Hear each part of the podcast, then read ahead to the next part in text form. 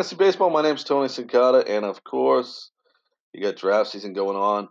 Now, to keep things in context, you want to make sure you've listened to yesterday's show, and that will uh, get you all fired up. And that was about drafting pitching late. And then we're going to have a continuation of this. And when you talk about pitching, a lot of us will talk about in rotisserie style baseball closers, closers, closers. So I told you in yesterday's podcast that I waited on pitching. I did not select a pitcher the fifth round and actually liked uh, my pitching staff, how it came out, and was able to bring offensive balance to the team. Now, just in case you didn't listen to that and you don't follow instructions, I'll uh, give you a quick recap of how that went. In the first round, I went Alex Bregman. Second round, Nolan Arenado. So I got two good big big bats there. And as I talked about in an earlier podcast, Alex Bregman is a guy that's sliding down drafts, went to at least 24th in one NFBC draft. And this guy's a top six or seven talent, whether he knows what pitch is coming or not. Uh, Jonathan Villar round three, Kris Bryant round four. The first picture I picked uh, in round five, and when I was waiting and decided I was going to wait, I was hoping that Noah Syndergaard or Yu Darvish would fall to me, or both. And Syndergaard made it to me, and we're going to use Syndergaard there in round five. Looking for a turnaround season from him. And in the sixth round, I went Tyler Glasnow. a guy that's a two pitch pitcher in Tampa, but high strikeout totals, working on some pitches, and I think you'll see him take the next step. And he's already a pretty good pitcher in himself. Uh, then I went Luis Robert in round seven, Sonny Gray in round three. So I have three starters, no closes through through, through eight rounds. And then I went Franmil Reyes. He's a guy I really like this season, and I didn't want to wait. ADP has him going around 10. I drafted him around 9. Then is the point where I decided I would go with another pitcher, a starting pitcher uh, that I really liked, had huge strikeout totals in the second half of the season last year, Dinelson Lamet of San Diego Padres. So we're through 10 rounds. Um, I'm actually the first pick in the 10th round. So I'm in the 10th round. I don't have any closers yet. And then a closer run comes off the board. Brad Hand goes in round 10. Ken Giles goes in round 10. Edwin Diaz goes in round 10. You know what's interesting about Edwin Diaz? I'm interested to see if that team that drafted him goes Dellin Betances a little later in the draft. Because I think there's a decent shot. There's got to be at least a 30% shot that if Diaz doesn't get it done like he last year, and he hasn't pitched that well uh, in the spring, that maybe the Mets make the move and go to a guy that's dominating and Dellin Betances to round out their bullpen. Um, so I'm interested there, and I think if you want to take a stab and you don't have a closer situation that you like late in the draft, uh, Betances is going to be the way to go. Even if he doesn't get the closers role, he's going to put up strong K numbers. Uh, he's going to not have a higher ERA or WHIP, so he can go there. So those closers go off the board after I pick Lamet. Hand, Giles, Diaz, Kenley Jansen, Hector Neris. Then go to round 11, which I have the last pick. And for all you people out there, I have the 12th pick in this draft. Um, I got to ask question what pick would you want to be? We get to choose. I want to be in the middle, five, six, or seven. And here's the reason why. If you pick back to back, either first or 12th, you get those 25 picks before it comes back to you. And if you're in a run situation like this, you might get left out uh, in the, in the dust. And remember, if you play in a in a high stakes league, there is no trading, so you got what you got. Uh, but we'll see how this plays out. So Hector Neris goes. Then a guy that I love coming into the year, right? I mentioned Kenley Jansen goes. Craig Kimbrel, another guy I like, goes. Raisel Iglesias goes. So it's coming to me, and I see all these closers come off the board, and I'm saying, do I have to go two closers now? Or should I go one closer? And the, the closers that I'm looking at with my pick in the 11th round now is Brandon Workman, who I have no idea why Brandon Workman is still on the board. Uh, this is a guy that pitched lights out for the Boston Red Sox last year. They have a change in manager, of course, Ron Roenicke, but he was the bench coach last year. So this guy is going to be there, and he knows what's going on with the organization, and he's not going to see a bunch of changes. His K per nine last year was 13.06. His ERA 1.88. Now, I guess the skeptic will go back to the 2018 season and see that Workman has a K per nine of 8.06, and he had an ERA of 3.27. And actually, some of the uh, some of the uh, projection systems out there have this guy with an ERA of the mid threes, but getting anywhere from 28 to 32 saves and uh, go from there. And you look at that and you see last year a dominating number and a high K per nine jump out. And you say, Tony, how does this guy go from one extreme to the next? And I'll tell you what, one thing he did was keep the ball on the ground more than he ever has. He had a 51% ground ball rate last year and a 44% in 2018, 43% in 2017. So one of the keys to successes was Brandon Workman actually keeping the ball on the ground last season.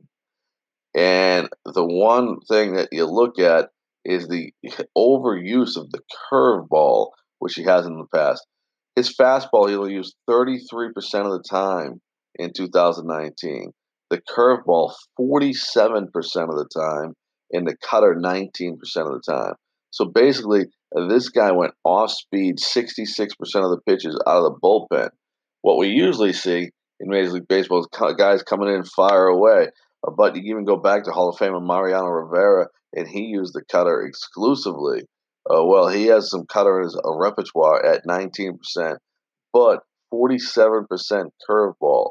In 2018, he started using that uh, with 36% of the time, and then he refined it and made it a better pitch, and Brandon Workman's there. But my thought process at this time is do I go two closes? We just saw a run. So here's where experience actually pays off in drafting. And no draft is the same, so I could have made a mistake here, but I didn't.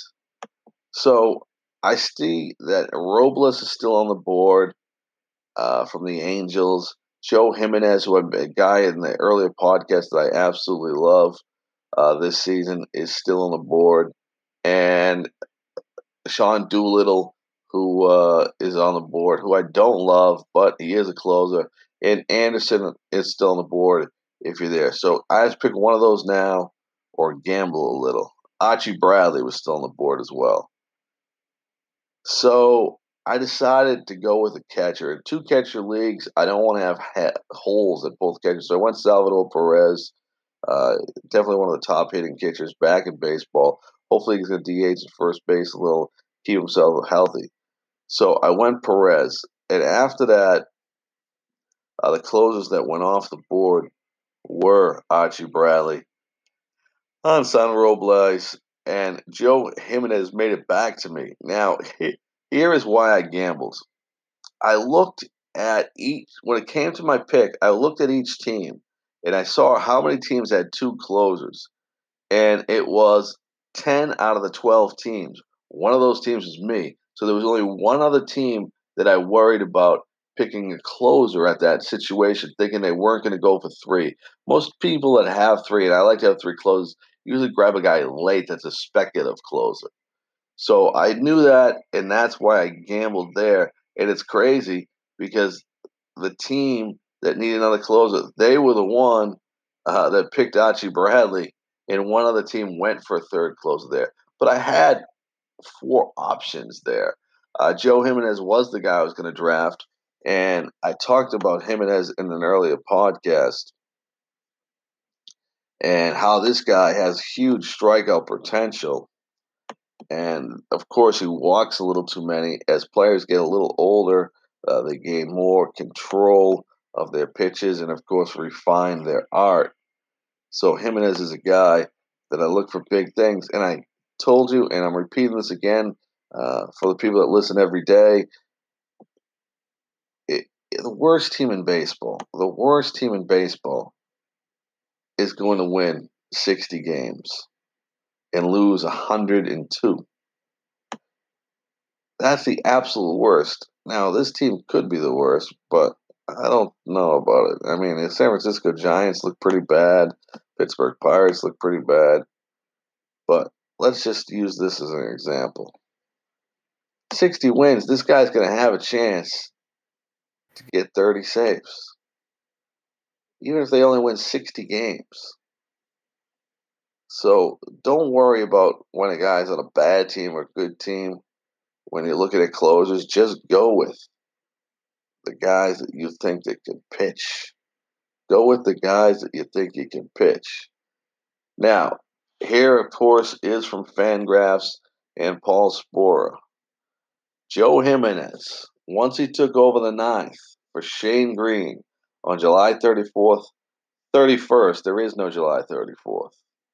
It is leap year, but we don't add three days to July in leap year. It would be interesting, but we don't.